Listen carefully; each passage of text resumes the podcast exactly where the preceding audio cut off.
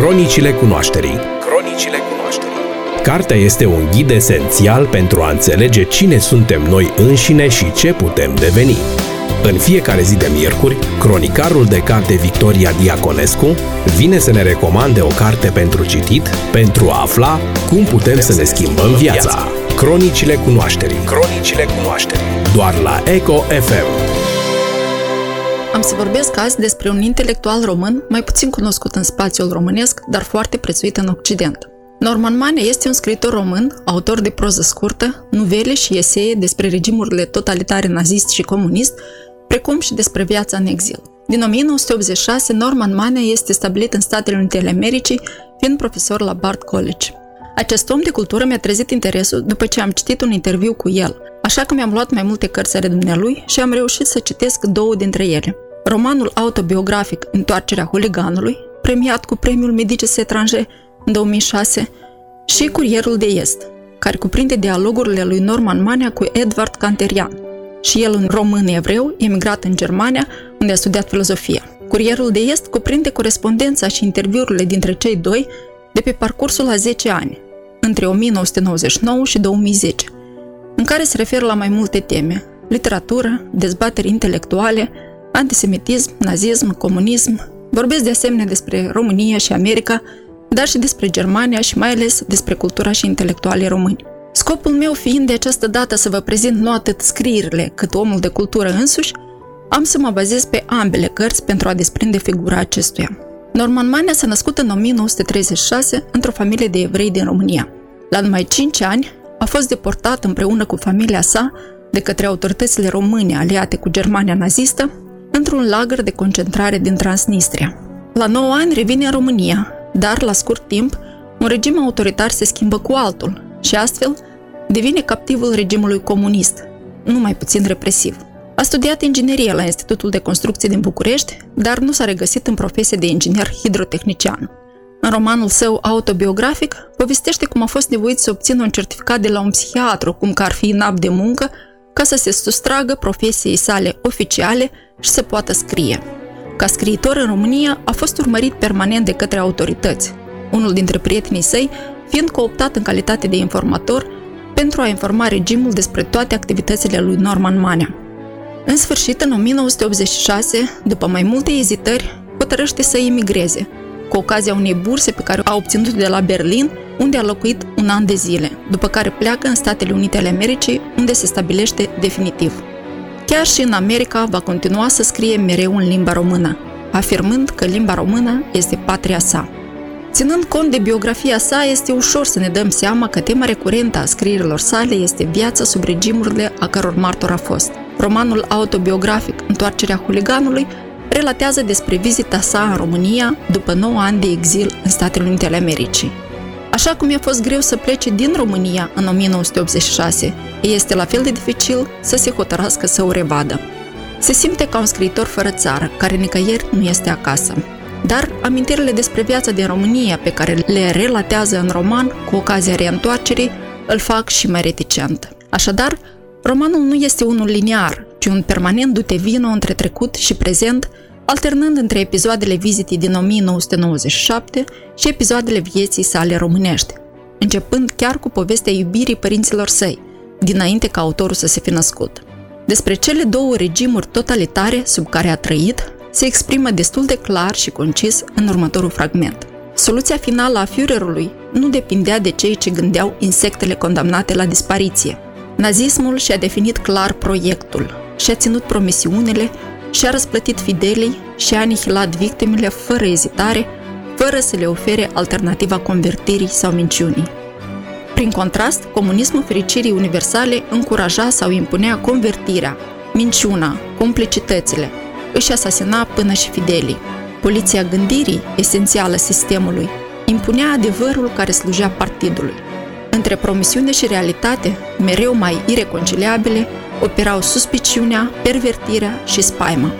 Dar și noua sa patrie, SUA, e descrisă la fel de scurt și sugestiv. Sfânta Maria m-ar întreba, în idișul învățat de la librarul Avram, cum este acolo în paradisul american. Pace, caritate, bunătate, competiție, Maria. Paradisul nu mai este plicticos ca altă dată. s-a inventat un joc care îi ține ocupați pe locatari 24 de ore din zi. Străin oriunde și peste tot, Norman Manea își găsește alinarea în unicul domiciliu posibil, limba. El spune, găsisem, iată, în cele din urmă, adevăratul domiciliu. Limba promite nu doar renașterea, ci și legitimarea, reala cetățenie și reala apartenență. A fi exilat și din acest ultim refugiu înseamnă cea mai brutală descentrare, arderea care atinge miezul însuși al ființei. Dacă e să ieșim din cadrul romanului și să vorbim despre cultura românească din care autorul discutat pare să fie exclus, ne-am putea întreba de ce un scriitor care a continuat cu îndârjire să scrie în limba română, chiar și despre hotarele țării, atât de apreciat în Occident pentru întreaga sa operă, am să menționez că a fost tradus în peste 20 de limbi, a primit prestigiosul premiu MacArthur, supranumit Nobelul American, Premiul Internațional de Literatură Nonino, precum și Premiul Medicis Etranje, de care am amintit mai sus. Așadar, de ce un intelectual de talie internațională este un nume atât de puțin sonor în țara sa? Explicațiile se pare că le găsim în dialogurile cu Edward Canterian, unde Norman Manea povestește despre dezbaterile, dacă le putem numi așa, în care a fost atras cu o parte a intelectualității române cu ocazia recenziei sale la memoriile lui Mircea Eliade, care a apărut în română sub numele de Felix Culpa. În articolul cu pricina, Norman Manea, deși nu-l acuză direct pe Eliade de antisemitism, vorbește despre ambiguitatea cu care acesta se referă în memorii la simpatia sa față de mișcarea legionară din România. Articolul a stârnit un val de reacții negative în mediul cultural românesc, care se afla într-o perioadă când cultura românească necesita o renaștere după restricțiile regimului comunist, iar figuri emblematice precum Eliade, Cioran, Noica reprezentau icoane ale culturii care nu trebuiau să fie atinse de vrăpată. Norman Mania este însă intelectualul care obișnuiește să vorbească cu obiectivitate atât despre merite, cât și despre îndoielile pe care le are.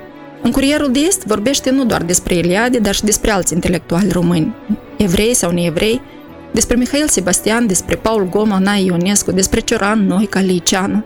Nu se se închisește să vorbească și despre exprimările antisemite ale lui Alexandrii și Eminescu. Această poziție iconoclastă nu este pe placul multora.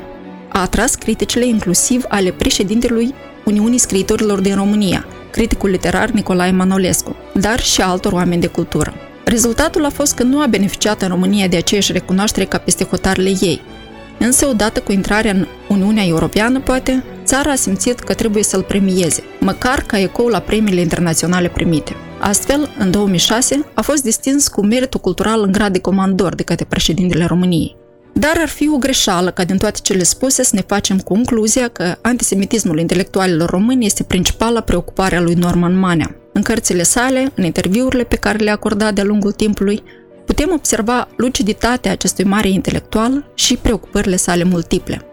Am selectat câteva fragmente scurte pe diverse teme din Curierul de Est pentru o foarte sumară imagine a gândirii lui Norman Manea. Despre America spune, da, America este o democrație în opinia mea, dar nu o țară perfectă. Mi-am trăit cea mai mare parte a vieții într-o societate care se proclama perfectă și nu aș reînnoi acest privilegiu. Sunt bucuros că trăiesc într-o țară la fel de imperfectă ca cetățenii săi. În general, Norman Mania spune că dreptul la imperfecțiune merită apărat cu aceeași fervoare ca dreptul la virtute. Iată ce spune despre monumentele istorice. Ar trebui oare să umplem și în continuare lumea doar de monumente ale eroismului? Slăvirea, adică a unor fapte care au creat de cealaltă parte în alte națiuni, dacă nu și în propria națiune, învinșii, victimele, morții, dezonorații și pribegii. Ce este pentru un francez monumentul unei victorii germane asupra Franței? Și invers, ce este pentru un german monumentul unei bătălii câștigate de francezi contra germanilor? Și ce este pentru un german monumentul unei răscoale țărănești, în care au murit mii de germani uciși de alți germani? Nu este tot o monumentalizare a rușinii germane? Ca să nu mai mintim atâtea sângeroase măceluri religioase și politico-ideologice între popoare și în același popor, făcute în numele iubirii frățești, în numele iubirii aproapelui. Nu ar fi măcar la fel de, dacă nu mult mai instructive monumentele rușinii? Nu ar trebui reamintit în sfârșit popoarelor, tuturor popoarelor, omenirii întregi, ceea ce este în stare să facă omul semenului său? Rușinea, adică, nu doar eroismul.